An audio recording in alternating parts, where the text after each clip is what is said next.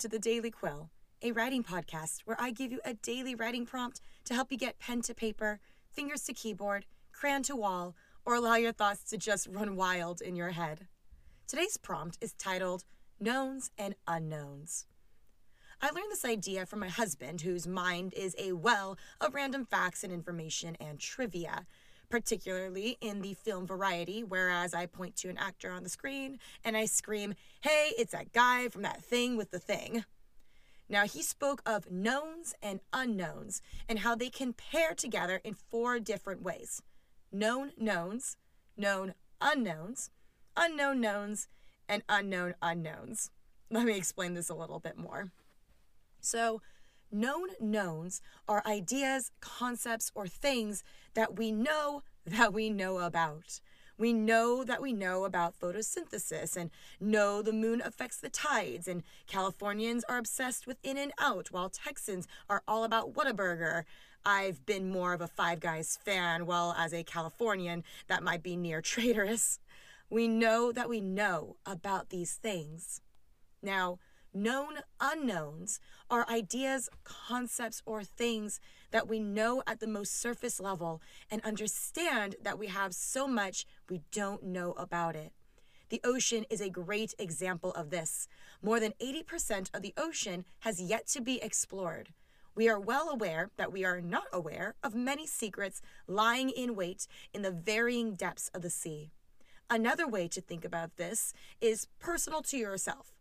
For me, a known unknown is particle physics. I get that's a thing, but I also don't understand it for the most part. So I understand that there is a lot that I don't know about it. Now, unknown knowns are ideas, concepts, or things that we don't think we know, but subconsciously we do. The easiest way I can explain this would be like a gut feeling or instinct. Sometimes we do things without realizing why. The explanation is deep in the recesses of our minds, but we cannot or have not had access to it. Finally, unknown unknowns are ideas, concepts, or things that we don't know that we don't know. There are things in this world or other worlds, if you believe in that, that we don't realize exists. It's not hidden in our subconscious where a part of us knows about it. We have no clue about something that we have no clue about. Yeah, it gets confusing. But enough philosophy. As such, today's writing can go many ways. If you want, you can make a four sectioned table in your notebook and start making a list of everything you know, or I suppose don't know, and categorize it in the appropriate column. You could write the beginnings of a short story where an unknown unknown becomes a known unknown, much like many science fiction novels about discovering alien elements outside or deep within the Earth. Or you can write extemporaneously about unknown possibilities of endless knowledge that you have yet to grasp. I love to learn, but we have such limited time. To what do I allocate my precious minutes? Consider challenging yourself to write a poem. The mysteries of this world are rhythmic and beautiful in their own rights, so turning knowledge to poetry may be the way to go. Either way, the choice is yours. So, grab your pen, paper, crayon, or keyboard, and let's get ready to write. Remember, try to write for fluency and consistency for five minutes straight. You'd be surprised what you come up with as you keep on going. On your mark, get set, write.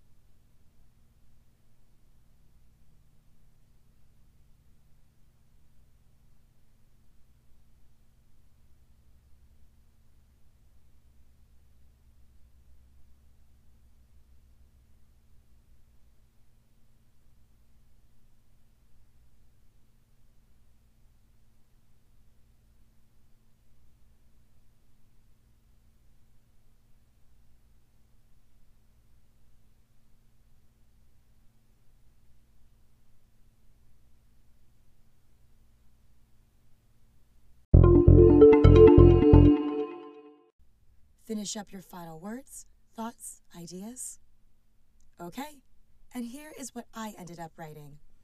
Quote, I remember when I was 14 years old walking through the quad at my high school. It was an ordinary day, maybe a Tuesday, maybe a Thursday. Perhaps it was a passing period before lunch. Or maybe it was right after the bell signaling everyone to scurry off to the first class of the day. While the details may be blurry, I do distinctly remember thinking to myself, I'm going to look back at this moment and know that I don't know nearly as much as I think I know. I'm not sure why that idea popped into my mind or where it came from, but I know now that I definitely wasn't wrong. Sometimes I want to go back in time and scream at little teenage Sierra, join the creative writing club, go to dances, speak at open mics, branch out and have fun. Don't worry so much about the bloody time. But I can't. So instead, I need to scream at myself now go outside, do things outside your comfort zone, take risks. I think I need to take those unknowing words of wisdom to heart now because they're just as true today as they were back in 2010. The person I will be tomorrow, or in a month, or in a year, will be much more knowledgeable than the person I am today. And honestly, wouldn't we want it that way? End quote. I decided to write extemporaneously and introspectively today because why not? And I may not be jumping out of planes or climbing cliffs without a harness, but I like to think I'm taking risks all the same. Doesn't that make life a little bit more interesting? But now it's your turn. Writing's meant to be shared, and I love to read other people's work. So if you like, you can share some key phrases or complete works at daily underscore quill on Twitter or Instagram at the Daily Quill Podcast. Let's develop a community of daily writers who share and support one another. And who knows, maybe I'll read your work on here as well. And this is where I leave you. As always, if you have any questions, comments, concerns, philosophies, random things to say for no reason, anachronistic, you're always welcome to share that here in the Writer's Playground. So let's go forth and write into the day.